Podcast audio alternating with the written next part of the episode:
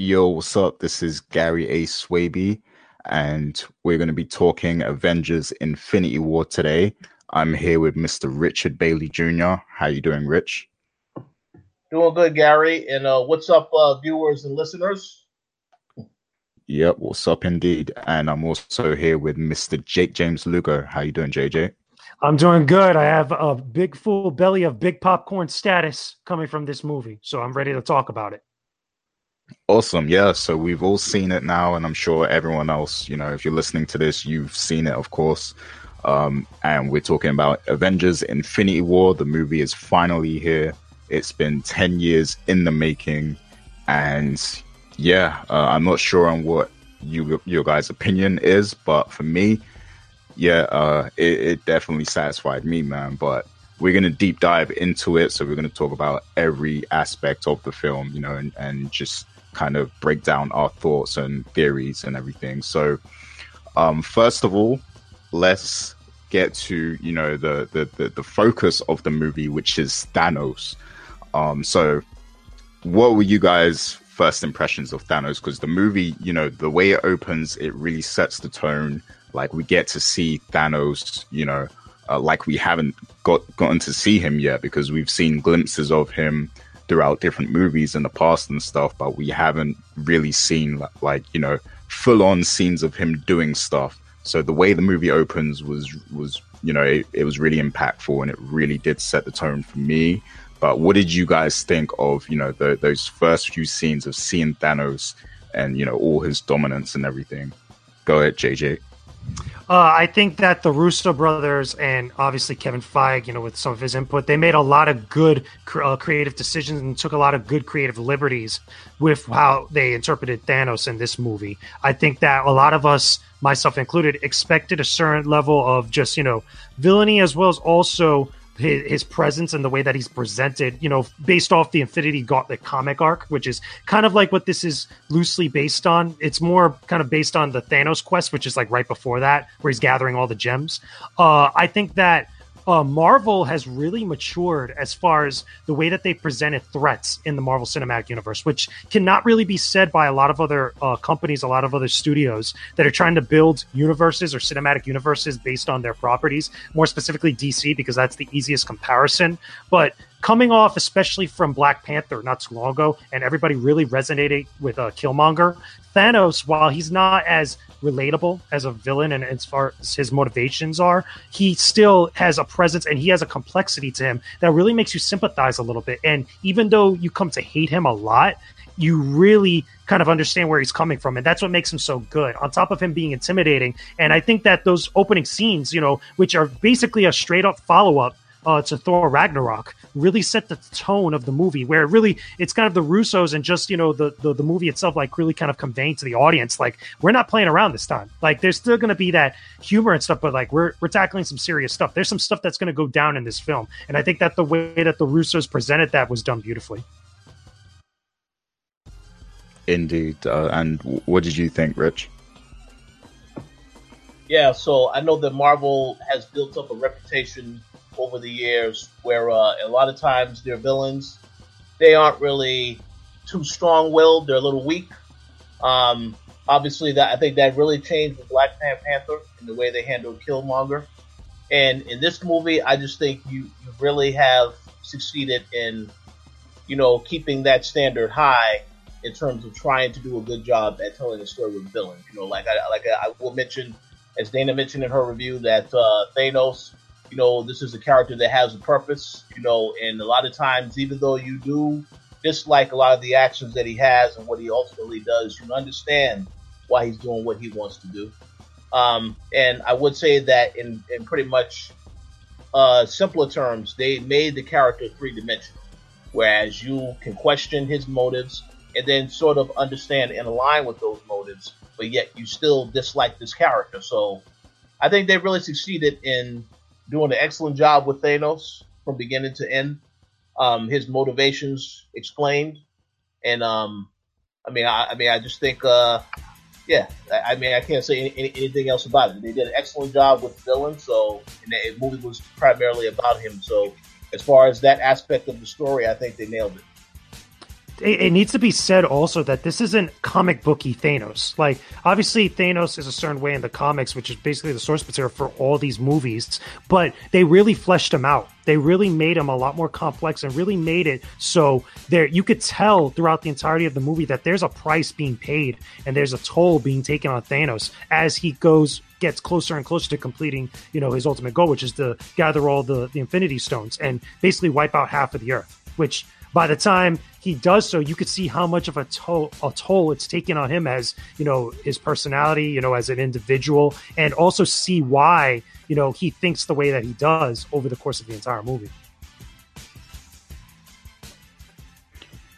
Yeah, indeed, um, and I like how you know, like I, I agree with you guys. He's definitely you know the the best uh, Marvel villains so far, you know, in terms of how they ap- approached him. Um, Killmonger, I see kind of different, like, you know, because he kind of, um, he mixes the line of, you know, kind of, uh, like, uh, a good and a bad character. I forget the word I'm trying to say, but yeah, um, Thanos, in terms of straight on villain, um, I think he's definitely done the best. And I like how it started with him being super ruthless but throughout the movie it does kind of you know he shows mercy sometimes like and he has like you know his his focus his main goal and he sticks to that objective so much that you know he doesn't let other people get in the way. He doesn't um he doesn't particularly murder everyone he sees.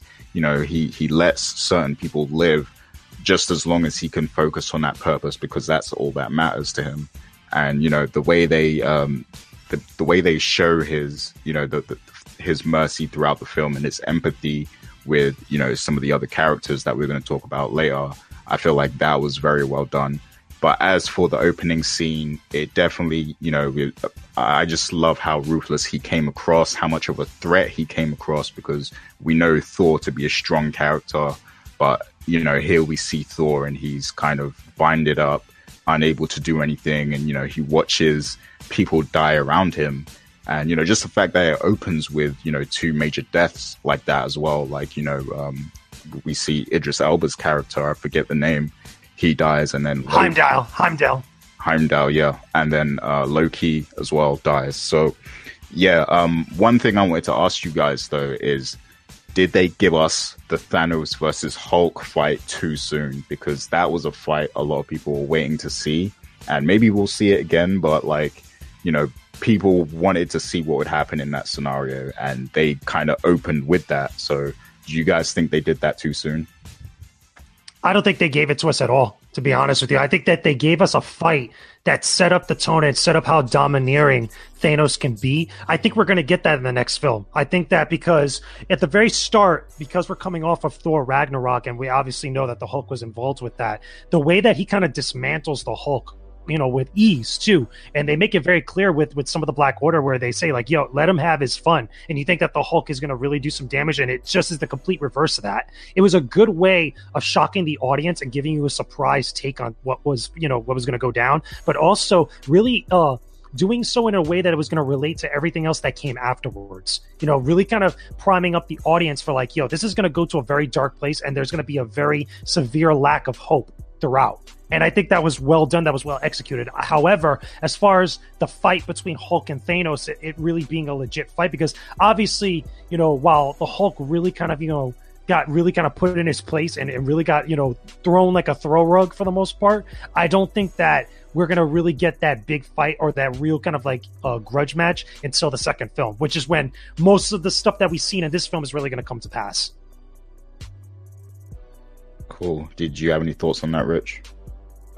Yeah, I mean, I, I pretty much agree with a lot of what uh, JJ had to say in regards to that. You know, I, because they presented the Hulk in every in all the movies he's been in thus far, they presented the Hulk as just a badass. You know, I, I, re, I recall back to the first Avengers film how he just threw Loki around, you know, like like it was nothing. So to have him get humbled at the very beginning of the film, I thought, yeah, once again, that was to the credit to build up Thanos as, you know, a badass. So, and obviously, as JJ said, you know, the real fight hasn't really happened as far as Hulk and Thanos. But yeah, just to have that in there in the beginning, all this was done to build up the fact that, as you already said, Gary, Thanos is ruthless.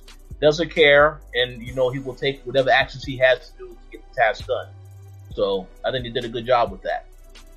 Indeed. So yeah, um, I mean, you can't talk about Thanos without talking about his daughters, Nebula and Gamora. And we're going to talk about a lot of, you know, the different deaths throughout the movie later. You know, we're going to talk about that in depth, but, um, it just in terms of, you know, Gamora and, you know, uh, Nebula, Nebula, um, how do you guys feel about how that panned out, those relationships? Because, um, I, I, feel like the relationship with Gamora was essential to showing that different side of Thanos that we saw. So, um, were you guys satisfied with how that, you know, um, story arc went? Go ahead, Rich. Well, just in, in order to keep things very dark, and, and, as you guys already mentioned, you know, you, this was a film that you you had to feel a sense that there was no hope whatsoever. Uh, ultimately, what happens with Gamora, I, I think that something like that had to happen, and you know, going into the film, I mean, I already had preconceived notions about who might die. Uh, this is one that I didn't anticipate, but it makes sense when you think about it, because when you think about hope and you think about a character like Gamora, one of the main things with Guardians of the Galaxies uh, that they have always hinted at in all the, the last two movies is that people were kept wondering, is Peter Quill ever going to get with Gamora? Is he ever going to really establish that they have a bond, a relationship that goes to the next level? And the sad thing is that now that will never happen because Thanos took out his uh, stepdaughter. So um, they had to show that to show that Thanos also does have some emotions. Uh, you know, obviously they had the scene where he had the scene with, with, with her as a kid, which is very, very symbolic and, and revisited later on. But I think they had to have that in there just to show that this character does have, you know, some type of feelings. You know, they didn't want to make him too ruthless. It's, it's very important to show that the character is three dimensional and that it, you could also understand his motivations more. Because in a lot of movies with villains, sometimes it's not really apparent why you should root for the villain. It's just that the villain is portrayed as just a badass. But in this movie, they had to explore it with this particular thing, and I, I was surprised, but it made sense when I thought about it. Because uh, again, this is a very dark story, and certain sacrifices have to be uh, met in order for somebody to succeed. So I think they handled it pretty well, in my, in my opinion. Yeah, and because like my thinking going into the movie was um like because I, I thought Gamora was going to be essential in taking down Thanos, but now that that card has been used already, and you know obviously he had to sacrifice her himself, so now they can't really use her as a, as, as a trump card to get close to him. So like yeah, that definitely took me by surprise. And at the same time, I, I loved it. I, I loved watching it unfold, you know, and just seeing that different side of Thanos, the, the fact that he can actually care for someone that much, but at the same time, sacrifice them for his objective like that, that, that, you know, inner conflict in him was portrayed very well, I think. Um, JJ, what's your thoughts on the whole Gamora thing? And how that uh, I think that the, relationship between Gamora and her sister, I mean, they didn't really get too much into it. I felt like a couple other people have mentioned that the the whole kind of, you know, discussion or, or, or audio log that Thanos had showed her about her talking about the Soul Stone, that was kind of a little a little uh, Deus Ex Machina for me because we didn't see that discussion in any of the previous films, not in Guardians 2 or Guardians 1, but we still we still got enough there, and I think that more of her sister uh, is going to come into a play, you know, in the second film because she's one of the people that survives. But as far as her relationship with Star Lord, I actually disagree with some of the people that are saying that they never really got together. It's already been established that they did, and keep in mind, since Guardians Two to Infinity War, there has some time that's been passed, and I think they've already hinted uh, or have already kind of you know hinted at a few things that have happened off screen that the two of them have been together. Again, that's really some of the central themes in Guardians 2 is them being a family and like her and Star Lord being like the mother and the father. It gets into a lot of subtle nods here and there, but I felt like that's already been happen happening. But it's more so where things have become a lot more dire and things are a little bit much more kind of put out there in front of the audience because of the stuff that's happening with Thanos and because of some of the things that have happened. And I think that Thanos even acknowledges that to an, to an a sense uh, when he's with them at the what is it at the collector's uh, home place when when Peter Quill has to shoot Gamora, you know, in order to keep his promise, and he turns the gun into uh, bubbles, basically, or he turns the bullets into bubbles. So I don't necessarily agree with that, but as far as also the relationship between Thanos and Gamora, I thought that was really well done. It gave a reason for the Soul Stone to come into come into play. You know, as far as you know, a lot of people were really kind of speculating that it was in uh, Wakanda, which I as well thought, uh, you know, in some form or fashion because of like some of the events that happened in Black Panther. But they really did it in a kind of interesting way that also gave us another fan servicey thing from the MCU, which was the introduction, the the was it the inclusion of the Red Skull, which I thought was very clever because that came very unexpectedly. I didn't think that they were going to get that meta with some of the stuff that has been happening with the MCU over the last 10 years. And I'm glad that they did because it was a pretty cool payoff, uh, in addition to contributing to a lot of the stuff that happens after that portion of the film. And it not only humanized uh, more a little bit more of Thanos, you know, and you see that he really cared for Gamora uh, for Gamora despite all the stuff that happened there. But it also gave her more of a purpose on top of just being another hero that was included on the roster that's going up against Thanos. And I think that while it was still a tragic end and you know, I don't. I, I, we're probably getting into it later, but I don't think a lot of the heroes that have died in this film are really going to be sticking dead. At least not all of them. But it still had a real satisfying. Uh, what is it? An interesting uh, turn of events that kind of contributed to the larger narrative, and I was pretty happy with it. Yeah.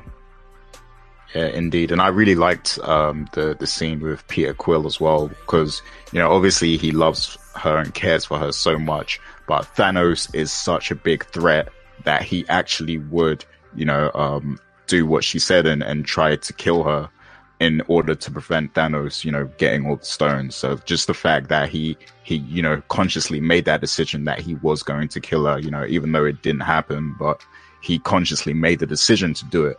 And, you know, that was amazing to see as well. Like just the fact that Thanos Thanos was that much of a threat to them that he would do it. Um, but yeah, let's get to you know um, the, I guess the the the good guys and the group ups and everything. So in order to keep this film you know flowing and not get too convoluted, they had to split you know the characters that we know and love so well into different groups and they were all doing different things so i wanted to ask you guys what you thought of the pacing and you know the the groups of characters that were together and everything because for me, like I geeked out so many times in seeing, you know, all these different characters meet for the first time and, you know, just working together in different ways. Like I, I found that incredible to see, you know, like Doctor Strange and Spider Man meeting for the first time, Iron Man and Doctor Strange meeting for the first time, you know, stuff like that. Like it was incredible and we got it all throughout the movie. Um, so I wanted to ask you guys what you thought of the different groups of characters and how they were portrayed and did they do a good job of you know giving any, everyone their shine and their moment throughout the movie so go ahead jj uh, I, there was a lot of great ones. I think the one that everybody universally loved loved was the combination of Thor and Rocket Raccoon. I think that one was so much fun. Granted, it was basically Thor and the Guardians, and that in of itself, that whole meeting for the first time was a fun interaction. All the scenes they had together was pretty damn funny in one way or another, and that's uh, really indicative of the Guardians themselves. You know, besides Thor, which the humor of Thor from Thor Ragnarok has really kind of influenced a lot of the other aspects uh, to the MCU, which even you could argue that it really started back in Guardians 1 and Guardians 2. But just to see that all mesh together so well and have a lot of hilarious moments, I thought was really fun. Um, and again, when you see them later on, you know, after they leave the Guardians and they go to make Thor's new hammer, that also continues to be really fun as well. And as well as also when it finally gets serious and you start getting into some of the other events. Uh, some of the other good team ups I thought was fun. Uh, Iron Man and Doctor Strange, I thought that the banter between them was fun. I liked it a little bit more so than I did with uh, Star Lord and Iron Man, even though that was still funny and still great in its own right. If I had to choose one, though, I think that Doctor Strange and the way that he interacted with Tony Stark, because it's like two arrogant personalities just clashing with each other. The way that both actors handled it, I thought was awesome, and it really worked some magic on the screen. Uh, the same thing also goes for some of the other uh, interactions that you get when you finally go to Wakanda. Uh, and there's a couple of them that don't get enough shine. Uh, at least that what I felt that we saw some team ups and we saw some interactions here and there, but they weren't kind of the central point or they weren't given enough spotlight compared to some of the other uh, interactions, which I thought were much more important to not only just the plot but also to what people really wanted to see. Uh, seeing Black Widow and uh, what is it Okoye uh, and I believe also the Scarlet Witch interacting and teaming up during that big fight in Wakanda. I thought that was a cool moment. I thought that Rocket Raccoon and the Winter Soldier, which, by the way, funny joke that I feel like they're going to come back to is when uh, Rocket Raccoon starts talking about the Winter Soldier's arm, and he asks him how much it is for that, and he kind of just looks at him like, "Really?" And then he goes under his breath when he walks away. He goes, "I'm going to get that arm later." I feel like they're going to come back to that in the next movie. It's like a little thing where it's, it's just very humorous, but it's little things like that that you don't pick up until you watch it again and you see it pay off later on. It's like little things like that I think are awesome, and and I love how they kind of you know play with that a little bit throughout the entirety of the film, not just in that moment, but in a couple others as well. And then finally, if I had to really choose another fun, interesting one that that, that really kind of paid off in the film, I would have to say it's uh, Spider Man and some of the Guardians because they, it, I think it was him and Star Lord that he references uh, what is it? He references uh, Kevin Bacon and Footloose at one point, and he kind of says like, "No, uh, what is?" I think it's Star Lord asked him, "Is like, is that still the greatest movie ever?" And he's like, "No, it's not." you know, little moments like that I thought were fun. You know, in in a kind of like you know a weird way that were that was kind of like you know juxtap- juxtaposed or juxtaposed. Again, I can't pronounce today. Uh, to some of the the more serious moments of everything that was going on. So they they had a lot more fun interactions, which I'm pretty sure you guys enjoyed as well. But there there were some great ones there. Yeah, indeed, and I, I love how um, Rocket Raccoon gives uh, Thor a new eye and stuff like that because we know that Rocket he he likes collecting body parts. It seems, and we've seen that throughout the Guardians movies. So it was really cool to see stuff like that, and like what you said with the Winter Soldier as well. Um, and and I also enjoyed when um, the Guardians uh, ran into Spider Man and Iron Man for the first time, and they were kind of fighting each other and stuff because they didn't know that they you know had a had a common objective in mind. So they had to kind of figure that out along the way. So, but that was that was the Civil cool War moment. That was the Civil War moment of the entire film. That was I feel like that was a straight up similar take to what went down at the airport in Civil War, which I liked. And the way they ended it and the way that kind of everything came together, where they finally got on the same side, I thought was clever as well, just through them talking. Yeah, yeah, that was really well done. But um, Rich, what did you think of the team ups, and uh, was everyone given their just due? Oh yeah, I think that's one of the best aspects about the film. That yeah, you know, I think a lot of people was kind of curious as to how you're going to fit all these people and give them a good amount of screen time, but to get their points across. And I think they succeeded in that. Seeing all the team ups for the first time was really awesome. You guys uh, mentioned Thor and Rocket Raccoon. That that was one that I didn't know was coming, so I enjoyed that. That was a lot of fun. Um, I also enjoyed the, you know, Doctor Strange, Iron Man, and, and Spider Man. I especially enjoyed, you know, how they made these teams work together because in the sequence when they had an opportunity to stop Thanos and how they worked to, to you know, all these different, throwing, throwing these different attacks at, at, at him, that was awesome. You know, obviously, you know, we know how that, that, that, that didn't, uh, end in their favor because, you know, Star Lord just got a, a little little too angry with Thanos and you know disrupted what they were trying to do and take that glove off his hand. But how they brought and they brought they threw everything they had at him in that particular fight was awesome. I was really impressed by that. Um, and even when you talk about the team up of uh, you know Black Panther working alongside Captain America, Bucky, all of the fighting that went on at Wakanda, that was a fantastic sequence. You know, all those all that fighting back and forth it really made you feel as though they had an opportunity, they had a, a chance, but you know, we know what happened because this movie again, it's a very dark film, and it had to show you what does happen when the villains win. So, but yeah, I, I enjoyed the team ups very much. It's, it's fantastic, fantastic moments throughout. Yeah, agreed. And another moment I really loved was when uh, Thor finishes um, forging his weapon, and then you know he he enters Earth and enters the battle and everything in Wakanda. Like that moment was incredible. Like I love that. Um, but yeah, uh, some great great moments throughout the the movies, and and that's what I really loved about the movie. Just all these characters that have been so well developed, you know, on their own individually, just meeting on screen for a common objective, like just seeing that unfold throughout, you know, the two hours and 30 minutes or however long it was. Like it was just incredible. Like the whole way through, I was just geeking out. But, um, yeah, I want to talk specifically about the pacing now. Like, do you think the movie was well paced? Because we all know you can't just do like a movie full of action for two and a half hours. You know, like it's going to get tired. It's you're going to get drained. Um, so I, I wanted to ask you guys, did they do a good job breaking that up? Because I feel like they did a great job personally. Like I didn't even feel like it was two hours and 30 minutes. Like it, it didn't feel long enough for me. Um, so I think they did a great job. Um, in splitting up the action, you know, it came, the, the actions came when they, they needed to. And, you know, between that, we got a lot of human moments, a lot of, uh, you know, um, serious moments, some humor, of course, as well. There was there was varying emotions throughout the film, and I think they did a great job putting all that together because I, I think that's really hard to get right, to be honest, in a movie like this. But I think they nailed it spot on. But what did you guys think? Go ahead, Rich. Yeah, I mean, I pretty much didn't have any any issues with the pacing. Um, I did question one particular point when they have that flashback with Thanos and Gamora. I wondered why they didn't have that sooner, because but I understand, again, I know they wanted the movie to start out to just show you just straight up raw. This is what's happening. Is in trouble, so I understand that. But uh, I would have thought they would have had that scene a lot sooner. So then when it's revisited later, you're like, okay.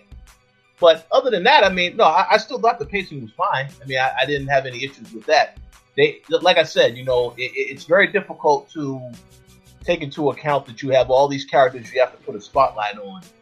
But one of the best things that Marvel did, and this again goes to, to show, you know, Kevin Feige's uh, vision for this whole thing. You know, the way they laid out every single movie, and they had different elements that returned in this movie, certain things that weren't answered in the other movies, that you got some answers in this movie.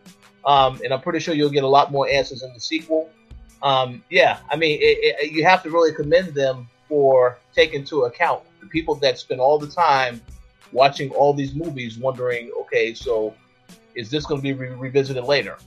So I give them credit for that. But in terms of the pacing, I didn't have any issues with it uh, on my end. Um, would I say it was perfect? I mean, I don't know. Maybe there's some people that think it, it was was or wasn't perfect, but I personally didn't have any issues.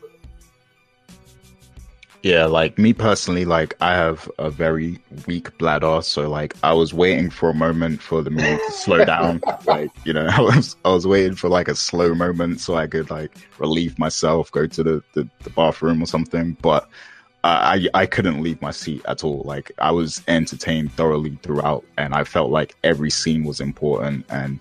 You know, I could, I could, I just couldn't find a moment to, to go, so I had to hold it. You know, um, so yeah, I, I, thought they did an excellent job. Um, JJ, what what were your thoughts on it? Were there any scenes that you thought didn't need to be there? Was there any really slow moments, or was you happy with the pacing and how they, you know, spaced out the action scenes and everything like that? I feel like a lot of the movie was really well paced, uh, and the reason being is because this is a fast moving movie and it's weird to say that, you know, not just because it sounds like a tongue twister, but the film is very fast with all the events that happen because there's something important that's constantly happening happening throughout the film, and I think that was good because there's very little filler in Infinity War.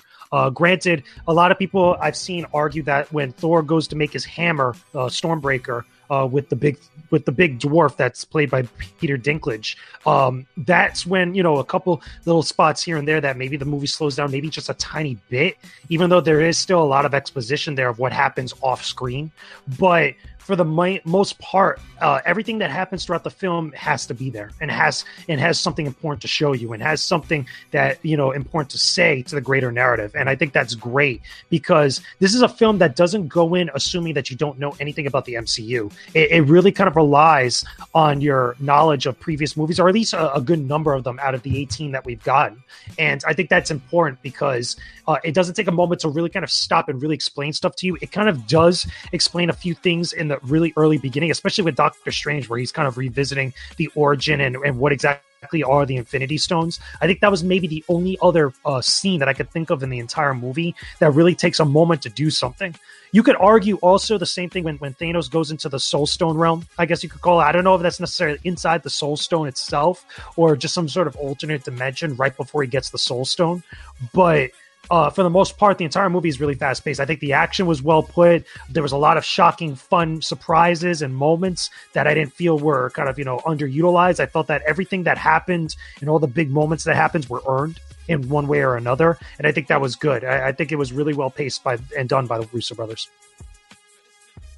Yeah, um, now that you mentioned the, the Thor thing, um, I I do remember thinking like, how comes they're spending so much time um, showing Thor forging the weapon because they, that that did take up quite a, a, large portion of Thor's actions throughout the movie, and I was like wondering, you know, like how come it's taking this long just to you know get his weapon I, I can explain but, why because they they kind of talk a oh. little bit about it in the dialogue, which I thought was important. They talk about stuff that Thanos did off screen that also kind of gives more insights of what he's all about. Because remember when the dwarf that Peter Dinklage was, I forgot his name at the current moment. It's something hard to pronounce, but he was saying that he killed all the dwarves that were on that uh, facility except for him and he took away his hands. And i think that was important because remember up to, to that point of the movie we've heard that thanos kills half the population. He doesn't kill all of them. And that kind of really puts things into perspective. And a lot of people didn't like that that i've seen on social media talking about it but it's important to know to know that because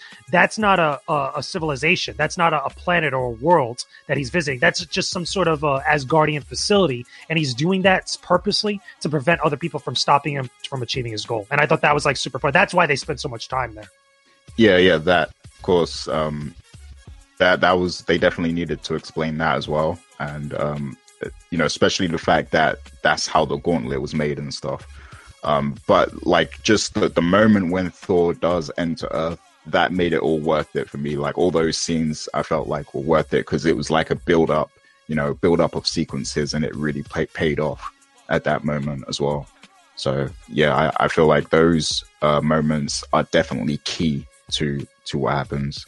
Um, I did want to ask you guys if you feel that some of the humor was unwarranted because I've seen a few criticisms that there shouldn't be that much humor because you know this is like a universe threatening event and stuff and there shouldn't be time for people to joke around and stuff like that. But what did you guys think about that? Uh, go ahead jj uh, I disagree with that wholeheartedly. I think that uh, the way that Marvel handled the humor uh, was a lot more uh, well timed and it fit more to the characters, especially some of the heroes like the Guardians, like Thor, even a little bit of Spider-Man and, and uh, Tony Stark and stuff here and there. Uh, uh, the easiest comparison that I could bring it to, and again, it's another Disney-esque movie, I guess you could say, is The Last Jedi, which is a film to me where some of the subject matter, uh, or the majority of the subject matter, has humor that doesn't land. This one is the complete opposite of that, and I think that even though it's still a lot more serious with some of the events that happen, I still feel that because the Marvel Cinematic Universe has always had humor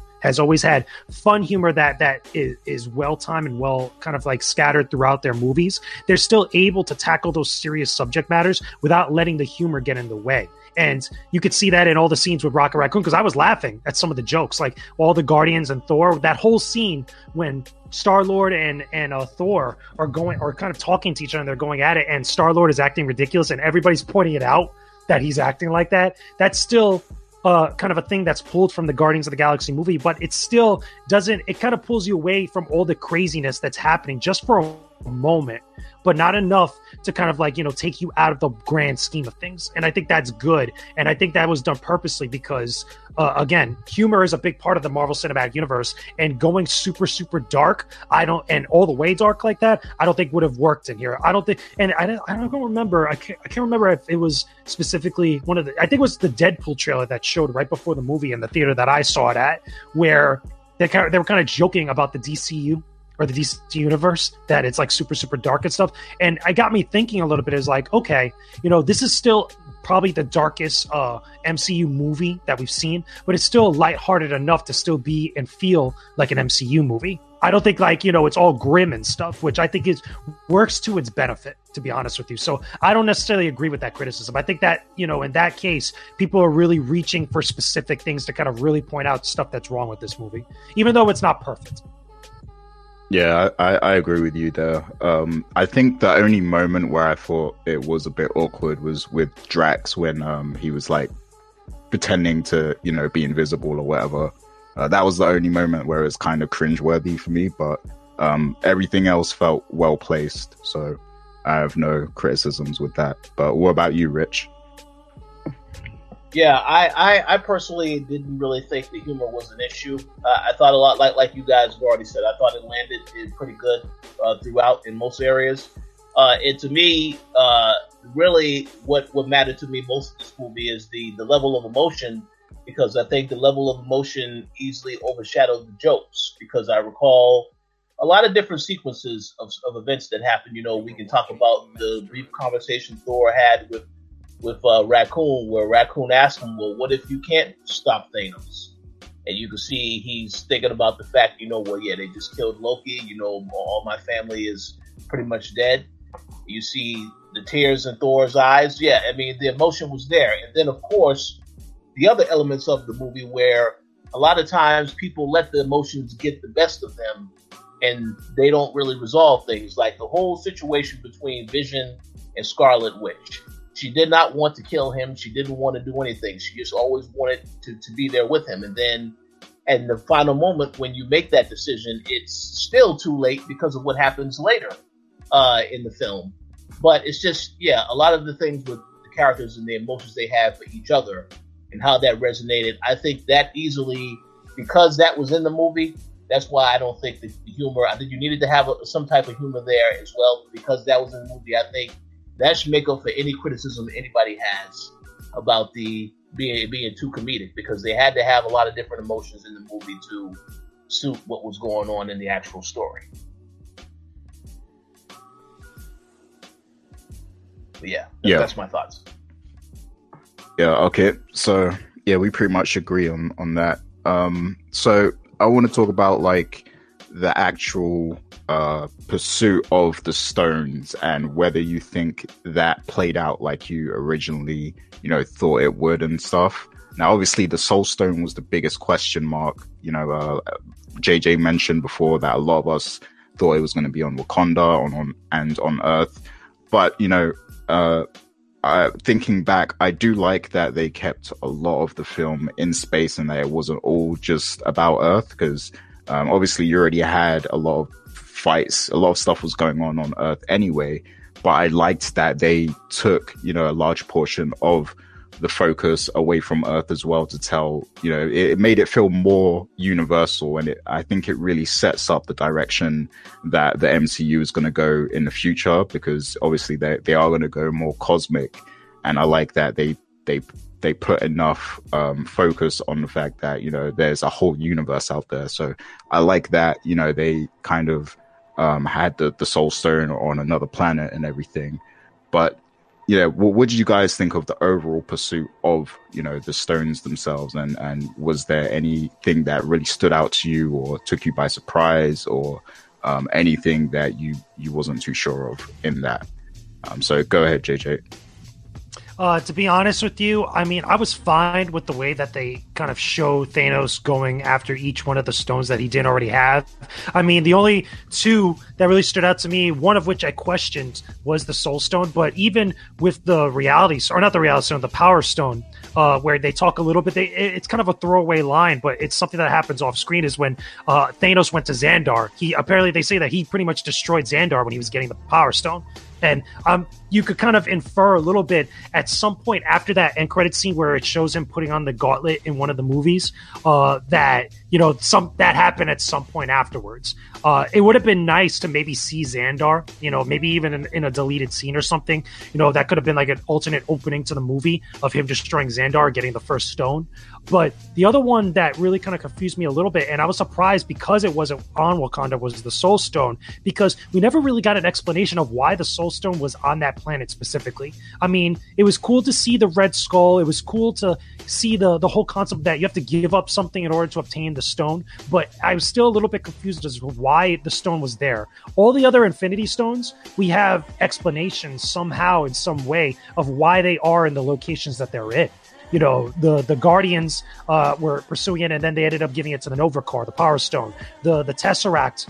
Which is the Mind Stone was on Vision, and there's a whole uh, onslaught of stuff that was going on with that. And the same thing goes for the reality stone and, and all the and the time stone. There, there's reasons for why they end up in the locations that they're in. But the soul stone, we never really get that. And maybe that could have been a last minute decision, one reason or another. I think that if anything, it makes it a little bit stronger uh, uh, you know, for Wakanda that it's not really connected to any of the Infinity Stones, which might be good or bad for depending on who you ask and stuff. But it would have been nice to have a little bit more info about why the Soul Stone was in was with the Red Skull in the first place. Even though he talks about it, but he doesn't really give us the full details about it. Maybe, like I said, maybe in some deleted scenes or some other material that'll kind of explain that, or even in the second movie, you know, next year to, to find out like what it's all about and stuff. But those are probably the only uh, little gripes that I had with it. Other than that, I, I was totally fine with it, with the ways that uh, Thanos ended up getting all the stones. It didn't feel like a heist movie, though. You know, if you remember throughout all the promotional stuff last year leading up to this year,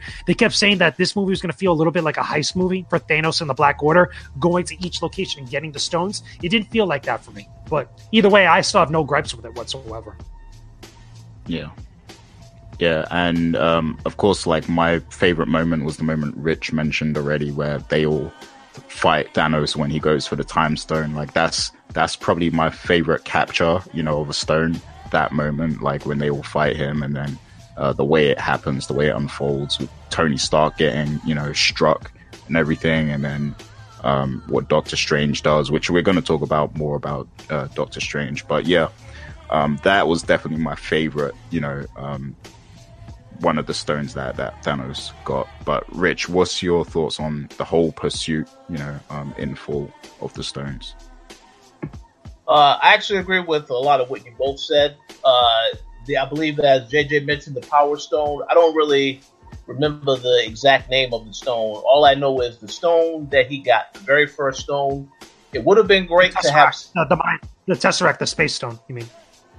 Uh, well, well, no, well, oh, oh no, no, the, the stone he got prior to getting the uh, the test oh, the, that they didn't show. Oh, the Power Stone. That was the Power Stone. That was the one on Xandar, the the purple one. Okay, okay so it would have been great to see that because it would have given given context. And I and I, I mean, obviously, I know they wanted to make sure that they specifically saved everything they did for Thanos for this movie.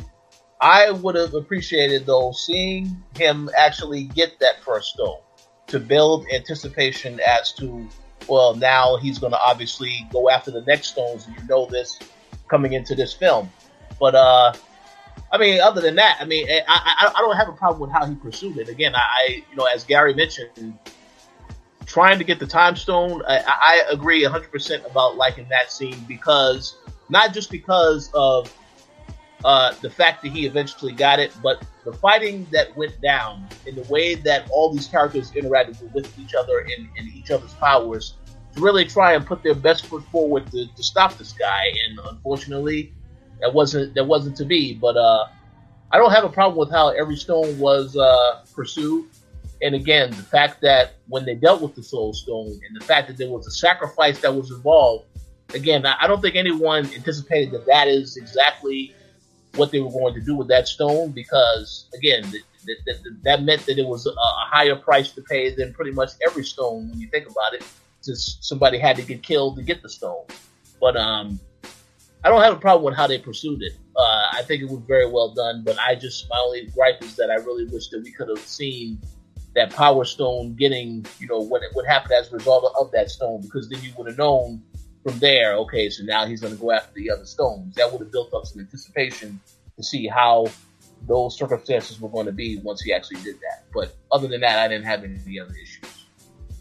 Yeah, yeah, and um, I really, did, I really liked how you know he he got that that final stone from the Mind Stone from from Vision as well.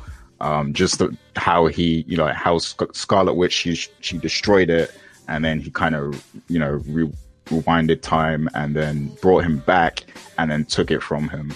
Like I thought, you know, to quote Hip Hop Gamer, that was gangster how he did that. Like uh, that was incredible to see.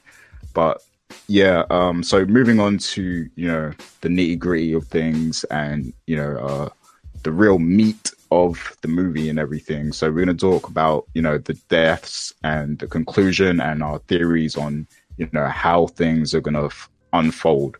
Um, in terms of you know how the the movie ended, of course, Thanos, you know, he accomplishes his goal and everything. It for a moment it looks like Thor stops him, but you know, uh, we all see how that turns out. You know, he still manages to click his fingers and everything, and um, then we start to see people, you know, disappear uh, from the universe and everything like that. So, I wanted to ask you guys what you thought of of you know the whole killing like killing half the universe and everything and the characters that were claimed during that scenario and everything like that. So rich i know you had a lot to say about this in particular. So go ahead. What, what did you think of you know how all of that unfolded? All right so I was, well, i'm to say something and hopefully i do not angry too many people when i say this but uh, I, I, I definitely understand that there are some characters that had to perish. Uh, and we're talking about specifically the characters towards the end when they start disappear. Uh, my only issue with that is that it has already been announced that yes, we're going to get another Spider-Man movie. Yes, Marvel is going to make a sequel to Black Panther. So when I saw Black Panther and Spider-Man die, supposedly, I'm like, well, no, that's that's that, that's they're not. There's no way that that's going to stay because, again, these other movies have already been announced. They're in production. Spider Man is coming next year. So it, it, doesn't make sense to me why certain characters did perish when you already know that they are in the plans for future movies. Now, obviously, when I went to the theater, some of the people that was in my row, when they saw this, a couple people got emotional. They're like, "Oh no, I don't want to see Spider-Man die." I thought to myself, have these people not been keeping up with the news or what's going on with the movies that are in development? So I was a little little annoyed about that because some of the people, you know, that do pass, okay, you can say that, but then again, if you've been following Marvel and hearing about the stuff they've been working on, you already know some of these people are definitely not going to be dead. And one another example, you know, Bucky. This guy is signed up for three more movies on his contract with Marvel. So there's no way that this character is going to die. This is the character that I would think is going to, to, to succeed Steve Rogers as Captain America, him or Falcon, because that's what, that's what happens in the comics. So if some of these characters dying towards the end, you definitely know it's not the end for I would say a majority of them.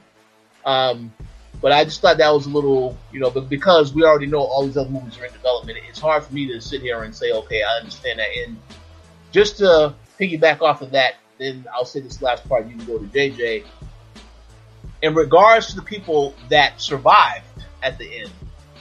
Now, I understand that the premise of this film, and if you go back to Civil War, all of the rift between Tony Stark and Steve Rogers, I think it was very obvious that, you know, you saw in this movie anyway, you know, Tony, despite all that was happening, he still refused to call Steve Rogers. So ultimately, the whole point was that eventually it's going to take them coming together and with the assistance with some other characters such as Captain Marvel, so on and so forth, it's going to take all of that to stop Thanos. Um, so I understand that they wanted to get to that goal, but with that said, I 100% am hoping and expecting one of these characters has to die in the next film. Because my thought is that again, Captain America, a great character, and Iron Man, another great character, but a lot of people who going into this movie were like, oh yeah, they have to kill these guys because in order to establish that things are starting over, we're having a new universe. Some important characters have to die. I'm not saying that Loki and Gamora aren't important, but I'm saying if you really want to give a gut punch to the audience, you have to take somebody of uh, even higher importance out completely. We already knew Vision was going to die. That was an obvious thing. We knew that for the minute he had that stone in his head. When Thanos gets the stone, it's wrapped. But some of these other characters, that are loved by so many people.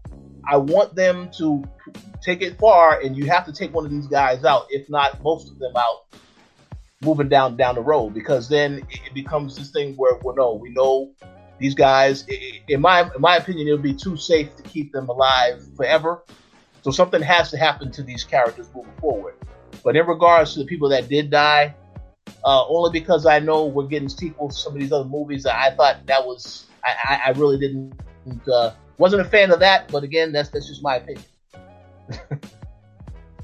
yeah yeah uh I definitely see your point with that. Um, I will say though that even though we know what we know about you know the, some of the characters that died, um, the scene with Spider-Man it was kind of touching, just you know because Tony Stark being there and then the fact that he's actually you know um, he's actually showing concern that he's dying. He's like he doesn't want to die, you know, like just how he acted that out. You know, that was oh, yeah. a little, it was a little touching, you know, but obviously we know that he's going to come back anyway, but that was touching though. But yeah, JJ, what's your thoughts on, uh, the deaths at the end?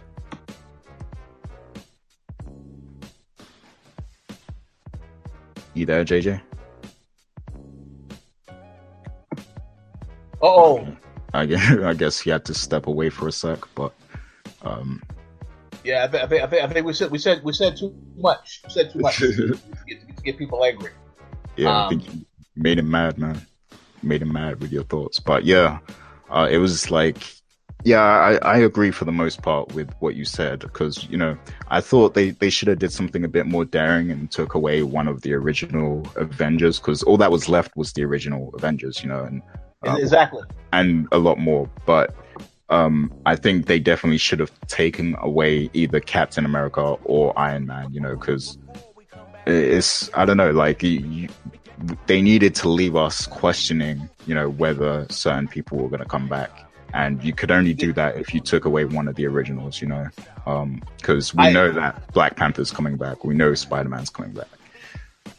Yeah, yeah, I, I, I agree 100% with that. O- only because because you know I, you know I don't want it to be. Uh, I mean, perhaps it's, it's, not right to use the term too safe to keep some of these people uh, alive, but I, I, did did feel that that was a little a little, little too safe. I, I'll give a shout out to Miguel in the comments because Miguel was saying that he wants Iron Man to die, and there's a lot of people that I spoke to prior to seeing this movie, they kept saying the same thing. Oh, Spider Man, they don't know. I want Iron Man needs to die. Iron Man or Captain America, because. But again, I understand why they didn't do that because of the whole conflict with Civil War and the fact that these guys never reconciled, did nothing. So we obviously have to get that reconciliation in the next film because they have to work together to to try and fix the situation. But even with that said, as I said, you know, if, if Marvel will really get my respect if they take if they do take out some original people in that next movie in the struggle to taking out Thanos because I, I, I just think you know with all the contracts ending, you, you, already know a lot of these people will not, you know, they they they're, they're stepping away from Marvel. Let them go out on a high note. You know, obviously they all don't need to die, but some people of higher importance definitely need to die to really emphasize that this is a different, in, in different universe completely, a different.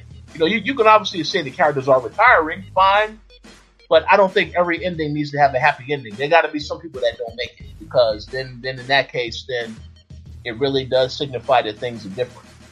Um, and, and again, I, I, will, I will once again quote Marvel because they said once Infinity War was done, the entire universe is going to be different.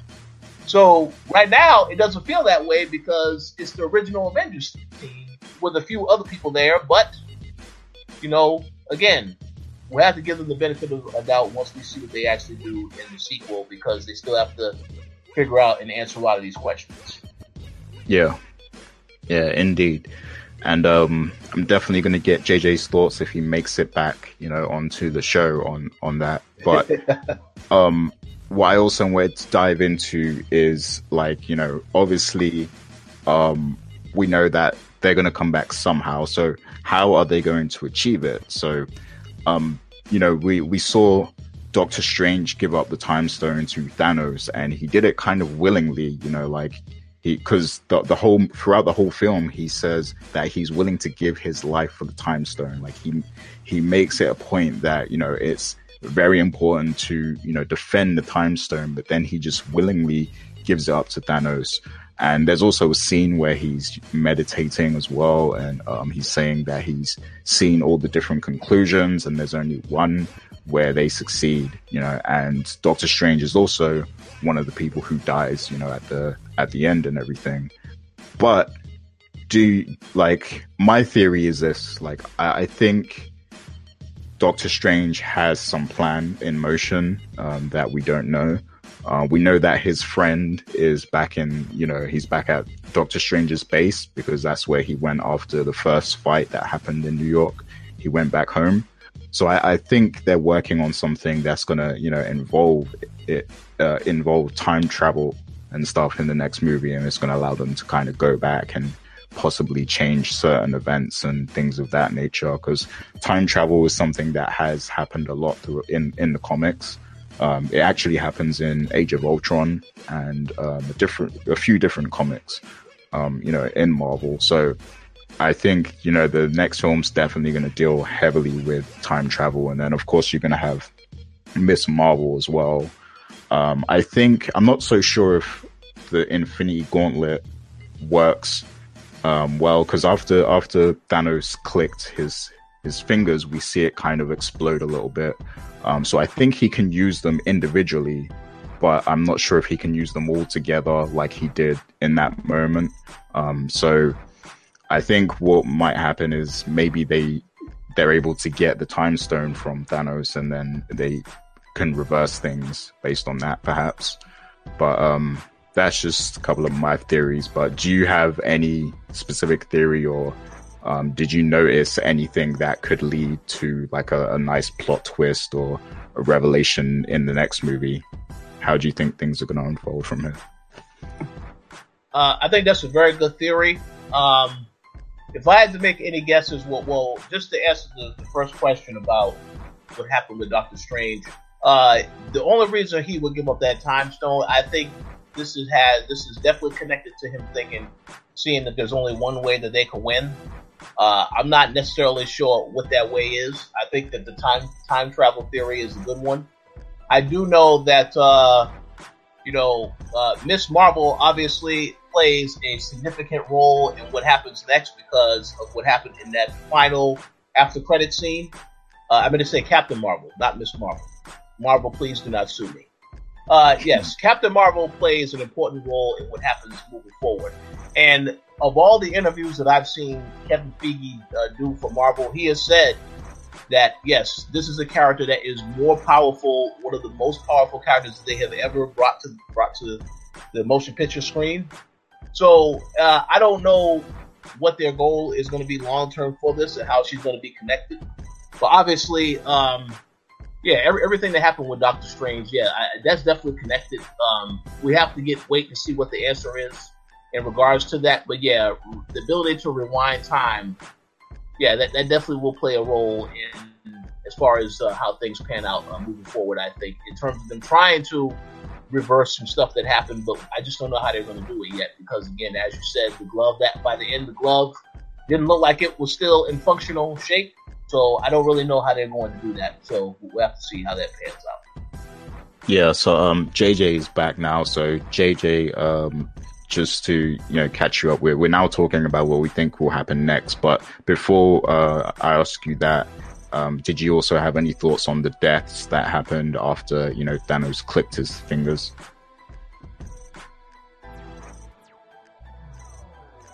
Oh, we can't hear you. Is everything good with your mic? Maybe you need to change the setting or something.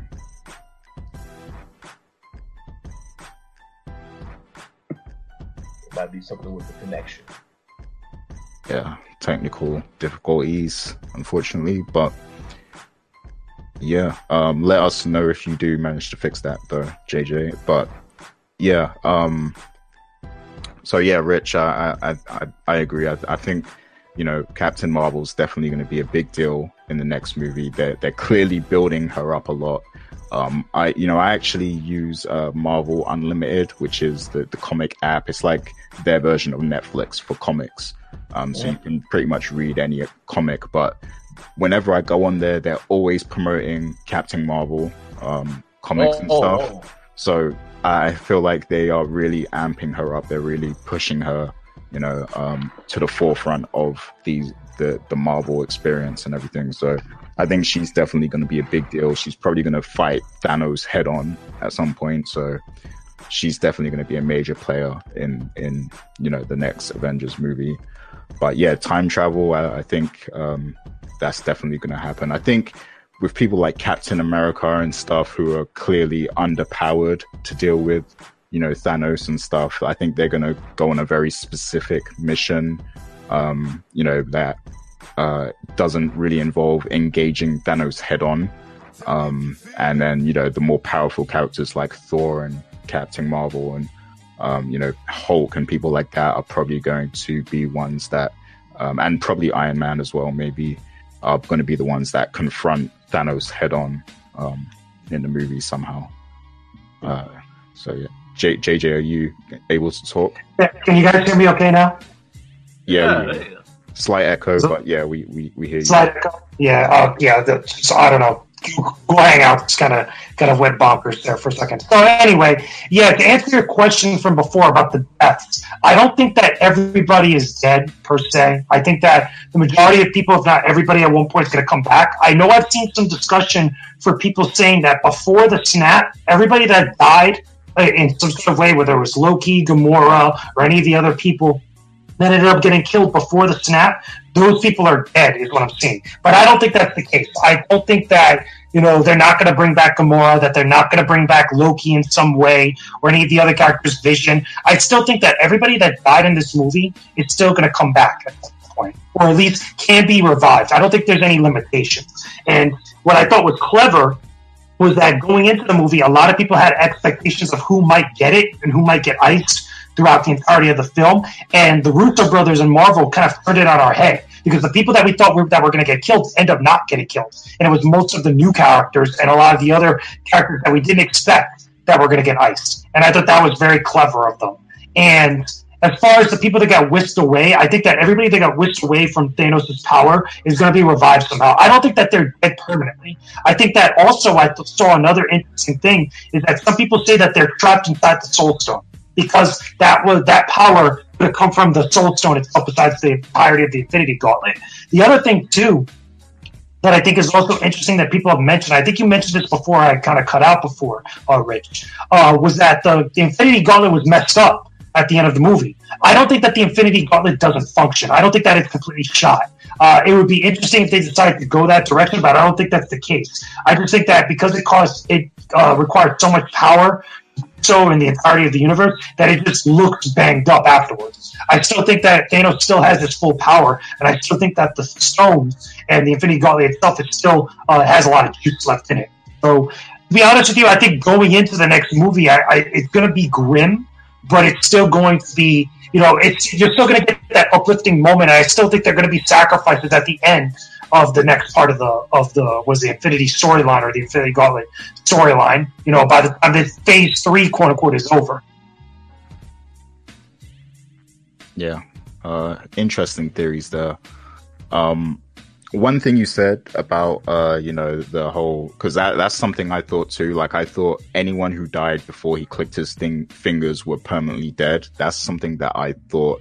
And the thing is, like, if they bring those people back, the people who died before he clicked his thing- fingers, I feel like that it, it might kind of be seen as a cop out a little bit, unless, hear me out, unless they kill some other key characters in the next film. And going back to what me and Rich was talking about before, um, I think that's definitely going to be when you know we probably see the death of Captain America, possibly Iron Man, and you know people, some of the original characters that were in the original Avengers and stuff. So if if they substitute those deaths with you know the deaths of those uh, you know the older characters, then maybe that you know will, will uh, the, maybe it won't be seen as such a cop out then because at, at least they're committing to some deaths. But yeah, um, if they just if if if it, if it ends up that everybody's brought back to life and then everybody's happy again and um, Captain America rides off into the sunset, and you know, if that's how it ends, I think that's a major cop out. So yeah, um, yeah, and Uh, Rich, did you have any thoughts on what JJ said? You know, in terms of what he thinks of the the gauntlet and every, anything. Oh no, I, I mean, I, I, I, I definitely agree a lot with a lot of things that he said. Uh, yeah, but add to go to what you said about some of the people before he snapped his fingers. We we will definitely see about that because I, I do know that James Gunn has had interviews and he has kept saying that you know uh, Guardians of the Galaxy Volume Three is not going to be the same Guardians that we've gotten in the first two movies. So I don't know if Gamora is coming back for, for certain. Uh, I know that she was supposed to be a major focus of the third film, so that would cause me to think that it is possible. But I, I mean, again, o- only because Marvel, to, to as you said with the Russo brothers, you know, with, with Marvel making the decision to try to turn things on their head, try and throw people's expectations off. I think that there definitely will be some sacrifices in that next film and I definitely again because because they're the ones that kept saying, you know, after Infinity War happens, the whole universe changes, and a lot of things are going to be different about the Avengers, about a lot of the other characters. So obviously, we'll have to see what they mean in, in the sequel to this, in which they still haven't given it a proper uh, name yet, or they haven't really revealed what the name is. So I'm very curious to see exactly what uh what direction they go in. But yeah, uh, definitely a lot more to happen in, in, in, the sequel that will answer a lot more of these questions. Yeah, indeed. And um, I have a question quickly. Did did was Nebula one of the people who um, got killed after Eclipse? No, she survived. She survived. Gamora died. Uh, all the other Guardians, Star Lord, uh, was it Groot, and uh, was it Drax died. Uh, Rocket was the only one that survived out of that whole group. Okay, and Nebula's alive. And Nebula's alive, yeah. Okay. Yeah, I, I, I, don't know. I think if they do permanently kill Gamora, I think, you know, Nebula's going to replace her. Kind of, she's going to be, you know, part of the Guardian uh, lineup. But we'll, we'll have to see what happens with that. But, um, JJ, we did also talk about Captain Marvel and this the significant role she's going to play in, in the next film. Do you have any thoughts on that before we end off? Uh, I think that the hype for Captain Marvel is going to continuously grow, and I think that uh, for me personally, the, the hype for that movie uh, has been growing ever since Black Panther came out. And granted, we've had female-led superhero movies in the form of like Wonder Woman and such. We've had other movies that have kind of done very similar, you know, very similar things to what that film has done. But I feel like this one's going to be another big one from Marvel, and I kind of trust them to handle it with a lot of interesting care and and, and, and, and good and a good perspective because I've loved a lot of the stories that the Marvel Cinematic Universe has told, and I think that having uh, the way that they've handled Infinity War thus far, leading straight into Captain Marvel, because now you have to go see the solo movie for Captain Marvel, understand where that beeper came from at the after credit scene, how it relates to Nick Fury, and also how it's going to tie directly into Infinity War. Because I think it's safe to assume at this point that whatever the end credits uh, is for Captain Marvel is going to lead us straight into what the after effects are for Infinity War, and that leads right into whatever the second movie is going to be. And I and I like that. This makes me excited see how that's going to play out, as well as also makes me excited to see how Captain Marvel is handled as a character, how she can affect the greater, uh, was it the greater stuff that's going on within the Marvel Cinematic Universe, especially in space, because from all accounts right now, for what we've been given in the movies, Captain Marvel has been in space since the 90s, or at least she's been in space for a very long time. All the stuff that's gone on on Earth, she probably has no idea about and she has no idea who these other characters are and all this other stuff. So that's going to be a very cool thing to see come to pass once after Captain Marvel solo movie is. But again, I'm excited. I'm looking forward to see what goes down. Yeah, definitely for sure. Um, I think yeah, she's definitely going to be a major player, and it's going to be cool to see her for the first time in a movie later this year. Um, but yeah, speaking of other characters, we haven't uh, we, well, we didn't see in this movie. Um, suddenly everybody's a Hawkeye fan. You know, before this uh, whole phase, people were kind of shitting on him. They, they, you know, people thought he wasn't, you know, uh, he was the weakest Avenger. They made fun of him and everything. But now everyone's a Hawkeye fan, and they're wondering where was Hawkeye? What's he doing now? You, you want to know what that is? You want to know what that is? I think that's because we he was kick ass in Avengers. Let's let's be real. He had some fun moments, and he had some great moments in Avengers: Age of Ultron you know, here and there. And he had some good stuff in Civil War. I think what it is is that because that character's been taken away from us, you know, because of story reasons, I really believe that be the case. That why everybody's kind of jumping on that train right now. And it kind of sucks because there wasn't a lot of that fandom for Hawkeye beforehand. Uh, you know, there was fans, but there wasn't a lot of fans like in the way that it's being talked about now. But I do believe that either in Captain Marvel or in Avengers uh, Infinity War Part 2 or whatever it's going to be called, he's going to have a much more bigger role. And there's going to be some sort of explanation of why him and also uh, Ant Man and the Wasp weren't in this movie. I mean, they kind of explained it in this film where they kind of have a throwaway line for what's going on, but I think there's going to be more to that. And maybe we might get some sort of insight to that during Ant Man and the Wasp, like towards the end credits, or even during Captain Marvel, for all we know. Yeah, I actually, I actually think he might actually uh, be in the the uh, Ant Man movie. Like I thought maybe you know he might actually be because you know how they pair up some of the the heroes sometimes. I think maybe he'll actually be in it like throughout the movie and stuff. But um, what do you think about that, Rich?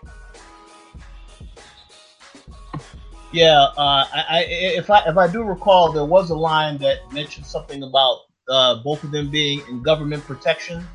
Uh, no, they're under house arrest. They, they were said that they were under house arrest, and that Hawkeye uh, also he went off the grid. He basically said that because he retired, but he went off the grid. Basically, is what they were saying. Ah, okay. Because I do I do know that in the end credit scene, uh, you know, Nick Fury was trying to also contact Clint and a lot of people saying, well, yeah, Clint, that's the name, that's Hawkeye's first name. So uh, that, yeah, they definitely have to explain that. I mean, uh, Ant Man and Wasp is, is coming out this summer, um, so I, that that may give some explanations as to, you know, what's going on with that. We'll get some type of teaser because obviously, yeah, these, these characters were all uh, affected by what what took place in this movie, which is why, uh, you know I could, I, I, you know, I could understand why people were wondering why they wasn't in this film, but there will be explanations for that. I'm, I'm pretty sure of that. So, um, we'll just have to see how they handle it. But, uh, yeah, I mean, I mean, uh, obviously, you know, they, they already had in mind certain team ups they wanted to have in this movie. You can't put everybody into this particular movie. There's a lot of other characters I was wondering what happened to, like like Valkyrie, for example.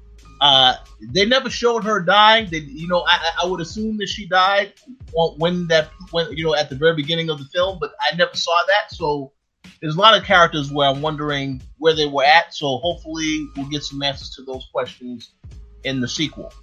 Um, but yeah, um, I guess we just have to wait for Ant Man and Wasp and Wasp to see what's going on with Ant Man. Yeah, indeed. So we really have to get going now. But before we leave, let's uh, you know give our personal rating for Infinity War. So for me, it's a definitive ten out of ten. You know, best movie I've seen in years, and the build up was was it, it, just made it more special for me, um, and it was definitely worth the wait. So ten out of ten for me. Uh, JJ, what's your official rating for this film? Uh, I, I, think it's a great movie. I think it's probably better than some of the other Avengers movies. You know, there's an argument to be made there. I don't think it's the best MCU movie, to be honest with you, if I'm being real. And the reason being is because while I still think it's great, it didn't give me that same feeling where I had to go see the movie immediately in the theaters again. And the only movie out of the entire MCU to really kind of give that to me was Winter Soldier. And funny enough, it's done by the same directors, the Russo brothers, and the way that they've handled that. And you can even argue the same thing that you probably got that a little bit with Civil War in all the films that they've been involved with the MCU. But uh, I would have to either give it an eight or a nine out of ten. I, I still think it's a great film that you need to see, but uh, it's not my personal best for me. Oh, interesting. Okay, that's it's good to have uh, another thought on that. Um, Rich, what's your final verdict? Okay, so this is going to be also another interesting plot that, that might get some criticisms, but uh, I thought the movie was was great. Um, I have to agree with JJ. I, I, don't necessarily think it's the best Marvel movie, and if somebody was to ask me what is the best Marvel movie so far this year, for me personally, it's still Black Panther. Uh, but with that said, it's still a good movie. Marvel did an excellent job on Thanos, so I would still tell everybody to check it out. And yeah, I would say maybe an 8.5 or a 9 out of 10. Okay, that's cool. Um, definitely want to hear more thoughts on that, you know, from the commenters and everything. And we're, we're probably going to talk more about this as well on the co-op and everything. So look out for some more thoughts in the future as well. But um, thanks for listening to us. Definitely let us know what you guys think. And uh, that's pretty much it for now. Look out for some more Marvel related stuff, you know, coming fairly soon in the future and um, different discussions on, you know, movies, TV show, video games, and everything like that. Make sure you're subscribed to our Patreon. Keep checking the website and, you know, make sure you listen to all the podcasts and stuff. But um, from us now, uh, that's pretty much it. Peace out, people. So.